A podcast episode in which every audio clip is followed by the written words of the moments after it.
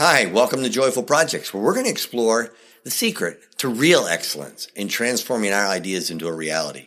Hey, I'm Paul Armstrong, and, and I've spent a lot of years trying to figure out what it really means to enable joy in work, especially, especially in projects. And I love sharing my insights with you because my desire is to help those of you who have a responsibility to get a project done. And you probably have a team of you to do it and, and what it really takes to transform that idea into a reality in a most joyful way. So most of what I'm going to share is going to make sense to you, but there's some twists that really unveil a secret. One, I'm not going to use the word manage. I find it overused. I find it confusing. I find most people don't even have a definition for it. Interestingly, though, I'm going to be pretty consistent. If you have read a lot of the books on projects that have that manage word pretty well populated all through it. Here's number three. In my search to understand the joy in work, guess what? I didn't find it in those texts. I didn't find it in the, in the office.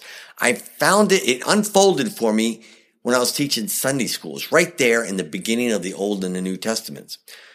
So, so we're going to take Sunday's message and make it our basis for Monday's mission.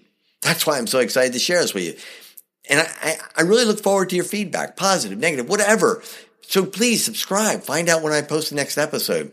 And, and actually, if you want to learn more about me and joy and work, go to enablingjoy.com. It's all one word, enabling joy, all one word. So let's get started. We're on episode number four. Now, in episode number four, we're going to take our first steps into understanding what we mean by engaging excellence. And like enabling joy, we've got three pillars for it. The first pillar is what I call the rational four. It's what we do with cost, schedule, scope, quality.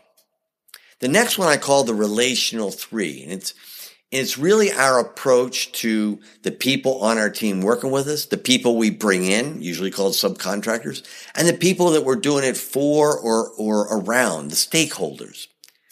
Now, the last one I call the readiness two. The readiness two have to do with, do we have the materials there? And have we addressed risk? So looking for things coming in and for the future going out. So in this episode, we're really going to dwell on the rational four, the rational four. So what do we have in the rational four? We have, first off, we've got cost. Everybody knows about cost, right? It's a biggie. It's a biggie. Now, instead of using that, that word I said I'm not going to use, we're going to use a verb called steward. We're going to steward cost. Okay. Now, why do I say steward? Well, you know, the cost, the budget is the amount of money that the the customer or the user or the sponsor has almost literally put on the table, almost like their trust fund in our ability to transform their idea into a reality. So we need to steward that cost. We need to steward it. Now, I, this is in addition to using all the tools that we have out there for watching actual cost, cost variance, estimate cost, bounds, all that fully endorse the use of all those tools. And that takes care of what's on the table, takes care of the bookkeeping, so to speak. But now we're talking about our attitudes, our ability to have the, the trusting, hard conversations when we're looking at those numbers on the table and we're kind of struggling to, to wrap our heads around them or to understand together as a team what they're going to lead to. So first we need to understand ourselves here. You know, if we're the type of person that we can feel our blood boiling when we look at those cost numbers and they're, they're not going in the direction we like and we can feel our temperature rising, this is time we've got to make sure that as some folks said, we, we hit the pause button. Now, what's happening physiologically? One, we, we want to make sure that we enable joy for ourselves. Remember, joy, is the opposite is fear. Okay, so when we're looking at those, we feel our, that blood boiling. That means we're starting to engage the fear factor. Okay, and we need to sort of get our brain, that emotional part of our brain, that amygdala, it only knows how to fight, flight, and freeze. We need to get that to sort of stand down and prevent it from blocking the signal that wakes up the part of our brain, the neocortex, is going to figure out creative and good answers for how to adjust the situation we're looking at. The pause button is a pretty powerful and simple tool. So the pause button basically means really just take a break. You know, you might need 30 minutes, you might need an hour, but step away and get your own head in the right place before you try to lead the team to the right place. Okay? So you need to lead yourself before you can lead others. Now, we have to have the accountability, right? We have to have the accountability to where the money's going, how it's being spent, how fast it's going out the door. But we really need to make sure that we capitalize on these tough monetary moments to continue to build the trust in the team.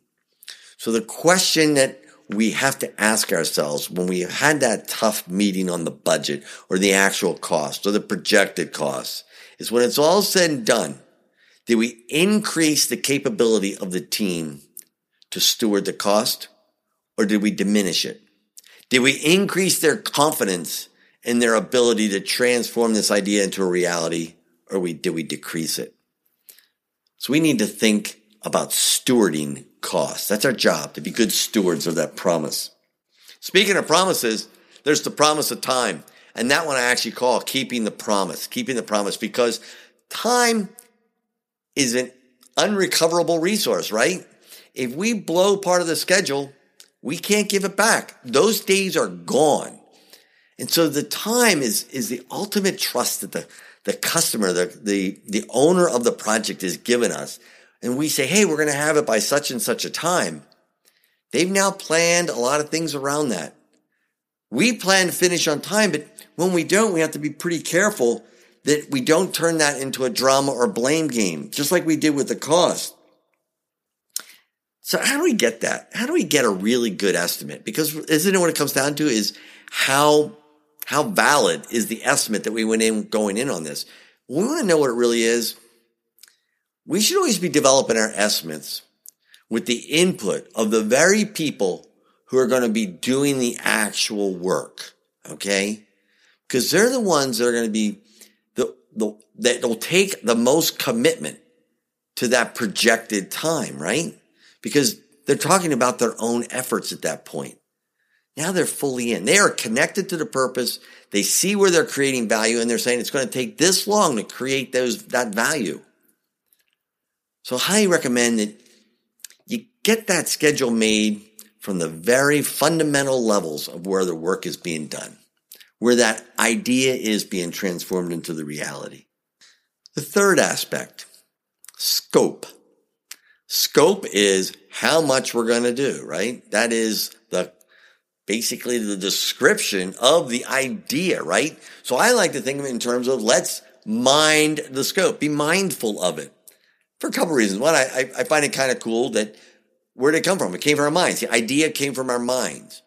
And so all along, it's that picture in our minds, our team's mind of what it means to transform this idea into a reality.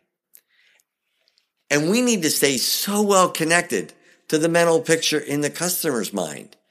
Because in a lot of times, we don't have a super clear image as customers of what we're asking for. Some of it we kind of see along the way. Those of you who do software projects, boy, you know that in spades, don't you? And so what we need to bear in mind is the necessity to stay so well connected between our minds and the customer's minds on what the scope is. Because we all know there, there's two ways that we end up losing mindfulness of scope. One is we don't fully appreciate what all the customer wants in that scope and we end up underdoing the scope. We don't do everything that was actually desired. That kind of makes the customer unhappy, doesn't it? Then there's the other one where we, we kind of overdo it. We accomplish more than what the customer was really looking for. Now that sounds pretty awesome. And if we gave it for free, the customer would probably think it's free, but we usually kind of like charge for that because, well, we have to pay our people, right? We have to pay for the supplies. And so what we end up doing is kind of going beyond the scope. And so that's a careful one also because we don't want to upset everybody, including ourselves, on doing work for which there'll be no reimbursement. So being mindful of scope. How well is our mind's eye of what this means to transform the idea to reality to the customer's mind's eye of what it means. constant connection. The last of the, the little elements in the rational four is about quality. Now we all know, we should know by now, quality is not something that occurs at the end. We don't check for quality. We're constantly building it in. Now here's the cool news. If we have included the folks that are actually doing the real hard transformation of the idea to reality into the scheduling, then they're going to be bought into the need to do it correctly. If we have included them and connected them well with the idea of the customer on what this idea is, they're going to want to build in quality. So here's the deal. If you find along the way that you are having some quality issues, that's a pretty good indicator that not only won't you get the excellence, you're probably not enabling joy in work, right? Because what's happening? The folks aren't connected with the purpose and the vision, maybe.